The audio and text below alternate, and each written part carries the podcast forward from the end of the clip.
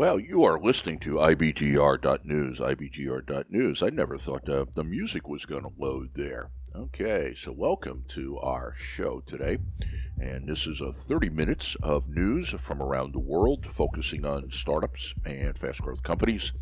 And uh, today it, it is, we are now focusing on the African and uh, European markets and North America. However, I do have some stories from India and from uh, Australia. So let's get started. You need to go to the website, ibgr.news. That is ibgr.news. And when you get there, I'll take you quickly through it. Now, if you're a regular listener of ours, just hang with me for about 30 seconds as I do that. As you come in, you can see at ibgr.news, uh, we have a pretty bold statement on there, but it's quite true. I just checked the web rankings yesterday. We are the number one business, uh, global business talk and news station.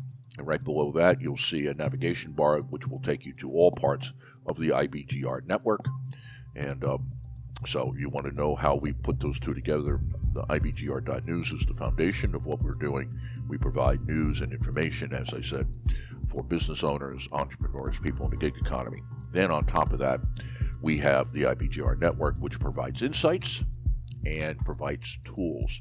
So it's kind of a three, one, two, three uh, step process to make sure that you have the information you need to make good decisions about how the company is running and where you are taking it in the future. Now, below that, you can see our time schedule, and that indicates uh, basically when we broadcast live. Now, we have a partner in this. We have Startup Radio or StartupRad.io there at the top of the hour, as you can see. And then we have the remaining 30 minutes. They focus on the tech startup scene in Europe. Our four reference cities are, are Sydney, Mumbai. Uh, we use Greenwich for all of Europe and Africa, Middle East, and then we have New York for here. Now, below that, and of course, we need to get started. Now, uh, Anham Rokas, the first panel pioneer in the new enter venture capitalist. We did that story a couple days ago. Good story about how things are changing. Now, if you notice, those of you small business owners going, what's all this talk with venture capital? Well, there's two things I want to do with that. Number one is we report on it because I want to make that available to you if, in fact, that's where you're taking the business. If you want to grow the company, and let's say um, your aspirations are more than 10, 15, 20 million in size of your company, then at some point you're going to have to bring in capital. So we provide those stories to say there is definitely an avenue to go there. In fact, I've got a great one on equity crowdfunding out of Australia. All right, so then also, the thing here is that even if you don't intend to take your company large enough that you need to get the investment capital, one of the advantages that this has is that it's a different way of looking at it's a different way of looking at the company. It really is. And what that means is that you have a you have the opportunity uh, to stress test your company and do things with your company that typically uh, small business owners don't really contemplate. Okay, now I don't mean that as a down, uh, as a downer.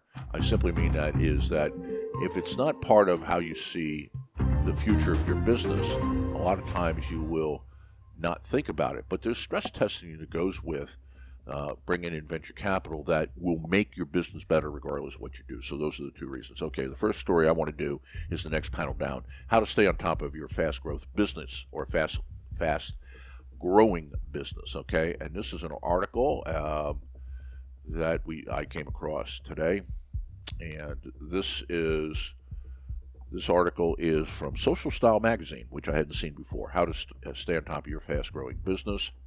All right, so let's. I'll read a little bit of it, and then we'll get into the details. Growth is paramount for every business, from space technology giants like SpaceX to your local fruit vendor.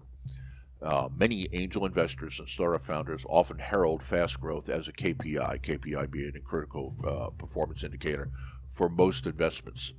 Uh, however, moving fast and breaking things, just like Apple did with the iPhone, has its challenges. Today, you're dealing with acquaintances, friends, and family, etc.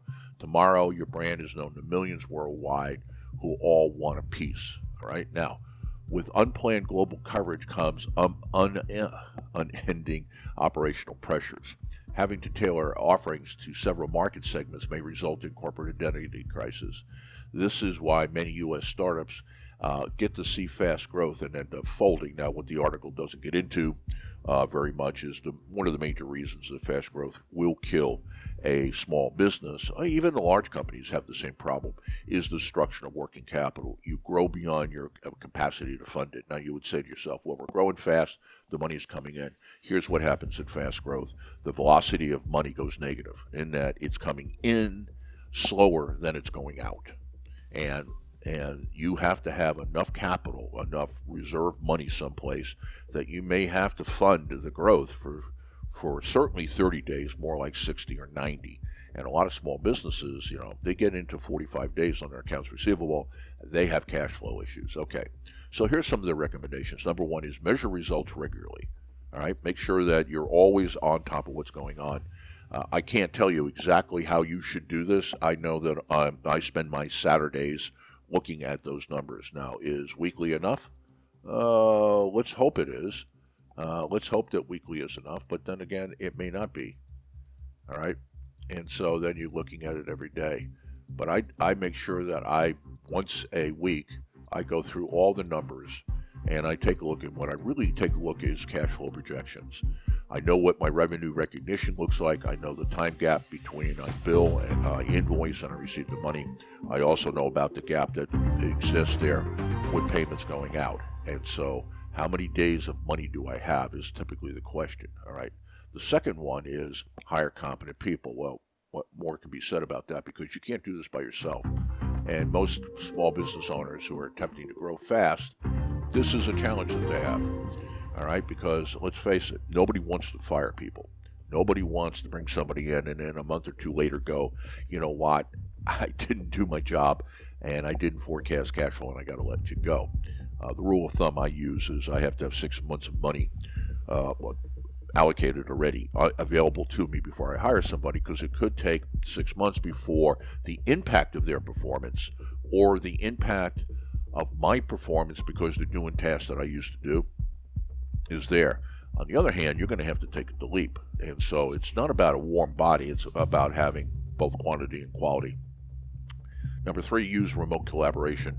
Uh, absolutely essential because uh, one of the things you're going to do in fast growth is very quickly get to the point where there's things that you've got to do that are not core to the business, and you're going to have to look for ways of either hiring to have it done, which was the previous comment, or I'm going to have to outsource it. And so, if I'm going to outsource it, have some way of being able to collaborate with the people that you outsource to. Now, that's not even talking about dealing with customers remotely, because if you're not selling globally, you really need to be thinking about what you're doing. Uh, if everything is virtual and there's no reason why you don't have a line of products and services that you can sell uh, basically around the world. And the beauty of that is, and where most business owners would like to be, is that you wake up in the morning and there's thousands of dollars more in your account than there were there because somebody purchased something from someplace else. Okay, and the last one is focus on profit. And absolutely, because ultimately business is about profit. And if you don't have a profit, then you basically, what are you doing? you know, at best, if you're paying yourself a check, but you don't have any profit in the business, at best, all you've done is created a job for yourself. All right. Now, if that was your goal, I'm not putting it down, but we're talking about fast growth here. Okay, going back to uh, IBGR.news. Uh, the next one I've got is the manufacturing sector activities moderated in August, constrained by COVID 19. And so we need to go down one, two, three. Then on the left-hand side, you'll see it, um, and it's a article from Times of India. If you go ahead and open that up now, for those people in the Indian market, obviously, this is this is a pretty important story. On the one hand, on the other hand, is that for everybody else, I think this is true. And so, what this article is getting at is that though growth has taken place, growth has really moderated or got much much softer uh, for uh, people in the market. And so let's let's take a look at what's going on because this is not a bad news story of, of uh, India. This is a good news story in that they're may, they're able to continue their growth, uh, even though the COVID-19, at least uh, I guess it's the Delta variant now that is that is putting a wrench in it. Okay. All right. So let's take a look at the article here. And of course, this is a report. So take it for what it's worth. New Delhi, India's manufacturing sector uh, activities moderated in August as business orders and production rose at softer rates due to the pandemic and rising input costs. A monthly survey said on Wednesday, today, I guess that was a couple hours ago now, if you go to uh, India. So the seasonally adjusted index, this is the PMI, and what is that? That's a mar- uh, that is India Manufacturing Purchasing Managers. So purchasing managers is a good metric. I don't care where you are around the world. Is every country will have some version of this because purchasing managers, people who run companies that take raw materials and turn them into either semi finished goods or finished goods, is a great indicator of what's going on because their job is to do two things simultaneously. Number one, have the right resources at the right time, not too much inventory. Uh, not you know they, they don't want to run out, they don't want too much, so they've got to practice just in time. And so what they have to do is balance what their purchases are, and they have to take a look at what the economy is. And so it's a it's a in, a, in an economy like right now, it's a, pretty tough role to have. Okay, and so uh, their index stood, stood at 52.3 in August, down from 55.3 in July, indicating a softer rate of growth that was subdued and below its long, uh, long run average. Okay. All right, so let me see here. So the August PMI data pointed to an improvement in overall operating conditions for the second straight month. Uh, in PMI parlance, a print uh, above 50 means exp- expansion, and a score below 50 means uh, contraction. That's true universally. Okay, so whatever PMI index you're looking at, you're basically zero. The way to look at it, zero is 50, and anything above zero is plus. Anything below zero is minus. Uh. Okay, let me let me hit one more paragraph. We'll move on to the next story. August saw a continuation of the Indian manufacturing sector recovery, but growth lost momentum as demand slowed, uh, showed some signs of weakness due to the pandemic. Yet, factory orders and output rose across the consumer, intermediate, investment good categories. Now, what this meant was that, and uh, I'll just I'll just state what's in here is that what that meant what that's led to is they've got more orders coming in and they're fulfilling them. However, they've froze hiring because what they didn't want to do is take on the additional labor cost, uh, which could be dangerous. And so that's a decision that they've made. But the news is relatively good now. Compare that to where you are in your country. My guess is New Zealand can't say that. Australia can't say that. Um, I believe this is true about Europe and most of the African countries and North America. Uh, well, no, United States. We'll leave. Uh, we'll leave Canada out of this because I don't know what the hell's going on in Canada. I don't know if they do either. All right, now we go back to uh, ibgr.news. Now, as you scroll down, one of the things you're going to find here. Uh, two things. One is there's going to be a receive the newsletter a request for a subscription, and what that means is that twice a day, just twice a day, you'll get an email from us saying the paper has been, been refreshed. This is electronic newspaper that we run. And it is, we have a pretty tight algorithm for what stories we want. We try to stay away from politics. We try to stay, for the most part, away from world affairs. It's all about starting, growing, and exiting a business. It's all about small businesses and entrepreneurs. And it focuses on India, uh, Australia, the entire African, European, uh, United Kingdom market, and the fourth one is North America. And so, if you subscribe to that, your email will only be used to give you an update. We will do nothing else with it. So, really, receive the newsletter. You'll get randomly selected stories that will come in, and if you click any one of them, you are back. Okay, now we're having a fun day here because I actually got two panels side by side as you uh, click the load more. And by the way, that's the other feature here is that though it has 100 feet, uh, stories, it does not put all 100 up. So you'll see load 61. That means the 61 are remaining. Load them, yeah, but it won't load the whole 61. But on the other hand, we won't need any others today. Okay, so the next one is a better B2B buyer's journey.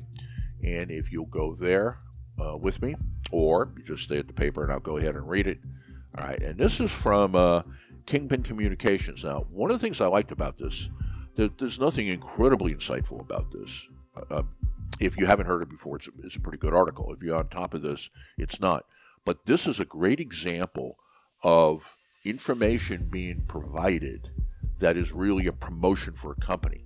And so this is, um, I like what they did, and I want to highlight that because when we talk about marketing here at, at the IBGR uh, network, this is what we're talking about when we're saying what does marketing collateral really look like? Well, if you're going out there and you're putting out data, what you want to do is you want to educate customers, surround them with messaging to make them better consumers of what you do. And oh, by the way, perhaps they'll buy from you. Okay. So the B2B buyer's journey is changing. And this is probably, this whole movement is probably a year old. The evolution of B2B business practice and changes in buying behavior are, con- are converging to produce a new set of requirements for a buyer's journey that works more effectively for both the buyer and seller. Okay? All right, so what's the change here? All right, so the change is all right, let's let's scroll here. Thank you very much. Okay. We're having wonderful tech issues here. All right. Perhaps the most obvious force acting on the buyer's journey is to shift of focus to the buying team rather than the individual. Now, I can tell you 30 years ago when we were talking about this and how to run a proper uh, CRM, customer relationship management software, which, by the way, I'm still going to say to you, you need to be running an efficient CRM, is that you would have the target person that you're selling to, and then you would have who else is involved in the buying decision. And so it's not so much that this is a brand new thought, is that we're coming back to it, is that anybody who's been doing corporate sales for a while knows that you may have three, four, five people involved in this sale, just not your contact. Your contact may not have the authority in the organization to pull it off. So this has been driven by the adoption of ABM, which is account based management. Okay. And so um, it's a focus on engaging as much of the buying team as possible rather than a key individual. It requires you to get comfortable with the fact that there's going to be play, players you don't know in the buying process.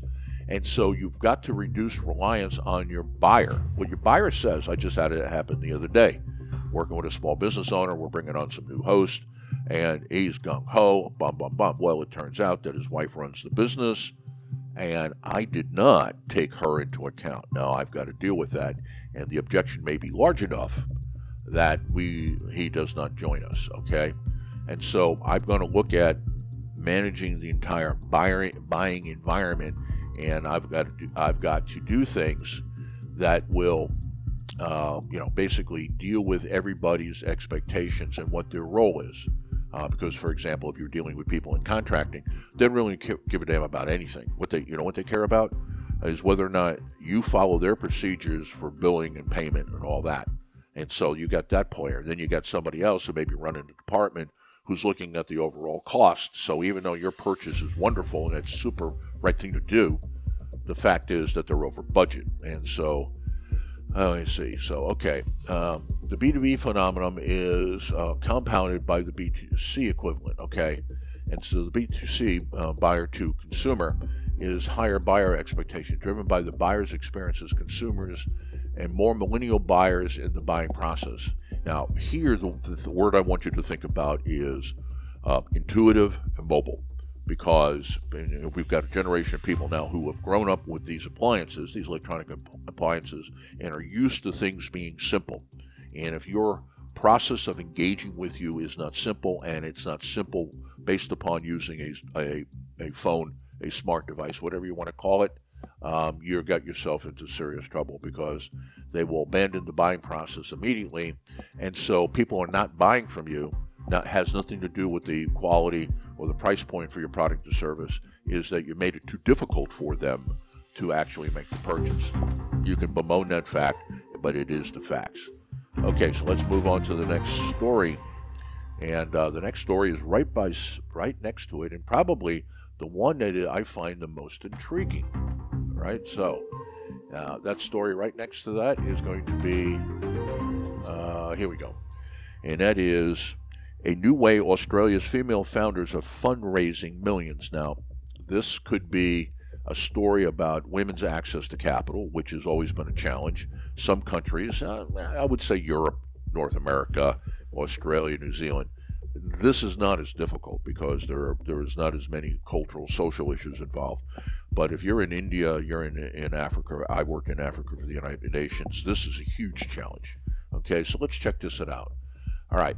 When entrepreneurs um, Melanie Leahy and Elise Alexander decided they wanted to ba- uh, build a dating app, they knew they wanted to use equity crowdfunding to make it happen.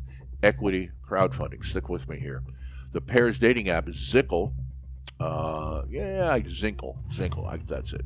Offers the usual swipe and chat functions, along with a feature allowing users to scope out potential venues where other singles are mingling. Now they're looking to raise money through equity crowdfunding to take it to the masses. All right, so they've, added a couple features. So what they've done is they've, they're basically coming in with some optimization. And in other words, they're taking an offer. They don't have to tell anybody what this offer is. There's plenty of online dating apps. So you're adding features. Equity crowdfunding is a way to, of unlisted companies, meaning you're not traded on any exchange, um, to raise money to launch and grow a business. In a similar way to crowdfunding, interested parties can choose to put money in to support a project's growth. By putting money into equity crowdfunding, investors also gain part ownership of the business and the opportunity to make returns with the investment. Uh, Zinkle is currently accepting uh, expressions of interest from investors on equity crowdfunding uh, platform uh, Birchal, with two with the two hoping to raise between half a million and one million dollars. All right, for Leahy and Alexander, the appeal the appeal of equity crowdfunding lies in the ability to raise capital, but also to create a pool of engaged Zinkle users, and that's a key point here. That they can call on to test the app when they're building and improving it. Now, your other option is that you do crowdfunding about a particular product or service offer. And so these are prospective customers investing in a solution that they need. And then that basically is that either they get a, uh, based upon their investment level, they either get the product or service for free because they basically paid for it up front, or they get it heavily discounted, or they get it first. But here's the thing I want to say to you as I close this out and we go on to the last story here in our remaining few minutes is look at equity crowdfunding as an alternative to angels and to venture capital. The reason I say that is, and it's probably true here as well, but if you're looking to grow the company to very big, you're going to have to have money at some point. You just simply can't grow from cash uh, long term. Not, not when you when, not when you see a market opportunity that's going to require you to invest a half a million to a million dollars, like the story is talking about. Uh, you don't, you can't do that from sales. You uh, more than likely you will not have generated enough sales to do that, and so you wind up doing a piecemeal while the opportunity may go away or somebody else takes advantage of it. Okay, now the, the last story I want to do, and we need to go down, and what we're looking for is uh, the economy may grow at double-digit rates, and this is times of India. So get out one panel uh, two panels right in the middle, and that's right next to a picture of uh, uh, Chairman Z here at uh, in China, where it says China's divorce from capitalism steals joy from stocks, and um, I, China never was capitalistic, so there's no divorce here. The the veil is down. If you open up the last one, the economy may grow. This is also some good news for my friends in India. And so look at this. And, and this article is also, the previous article, by the way, was from Yahoo Finance. And this one is also from Times of India. And uh, if it ever loads on time. yeah, you know what? You know, I love the internet. And I love everything we're capable of doing, except when the internet ain't working. Hey, economy may grow at double digit rates. Okay. And so, Chief Economic Advisor, and this is coming out of New Delhi, uh, Krishnamurthy Subramanian on Tuesday indicated that the Indian economy may grow at double digit rates while maintaining that a withdrawal of stimulus in several countries may not have a significant impact, given that India's macroeconomic financials are strong. Now, stop there. That paragraph says a ton about India. So, what number one they're saying is that the Indian economy is going to grow, and the reason it's going to grow double digits is because it has developed one a good domestic market so it does not have to export, a challenge that China has not mastered yet, and it has to do with China's decisions about what economic models that they are that, that they are using. Okay. Growth will be higher at a pre-COVID level. Also, I, the other thing I want to say about that paragraph before we move on is that that also expresses how much venture capital is coming in. Now I'm going to go down because I'm just about out of time. All right, so the economic survey has projected 11 and 11% GDP growth during the year, while the budget estimate is 10.5. So let me tell you, if you're getting double-digit growth in an economy that size, that is good That is not good. That is awesome friggin' news. All right, so with that, I greatly appreciate you listening. I think my time is up for today. I will be back in 11 and a half hours. Yeah, I'll be back in 11 and a half hours. And uh, in 11 hours, we will have uh, Startup Radio talking about uh, the tech scene in Europe. And then following that, their 30 minute segment, we will now be back on the air live from our studios in North America. And what we'll be doing is we'll be looking at what is out there on the news right now. We'll be chasing down our algorithm and going, okay, what do we have available to us right now? And so those are the stories. So what I want to say is I greatly appreciate everybody who has got on the bandwagon. Please subscribe to the, to the newsletter so that we can send you this information. We, uh, we are building a news bureau here, um, and so we can keep up with our title of the number one global business talk and news network. And the reason we say that is when we look at the web rankings in terms of hits on sites, we are number one. Uh, we're not anywhere close to where Wall Street Journal is, Bloomberg, um, Yahoo Finance, uh, BBC, or any of the other organizations, because those are mass media organizations who are in the internet market. We are a radio station. IBGR stands for International Business Growth Radio. We are a radio station. We simply use the internet as our broadcast tower. Thanks for being with us. Go nowhere. We start a great day today uh, excuse me, we're finishing a great day today on marketing, sales, and service. So, with that, go nowhere. See you in 11 and a half hours. This is Eastman out.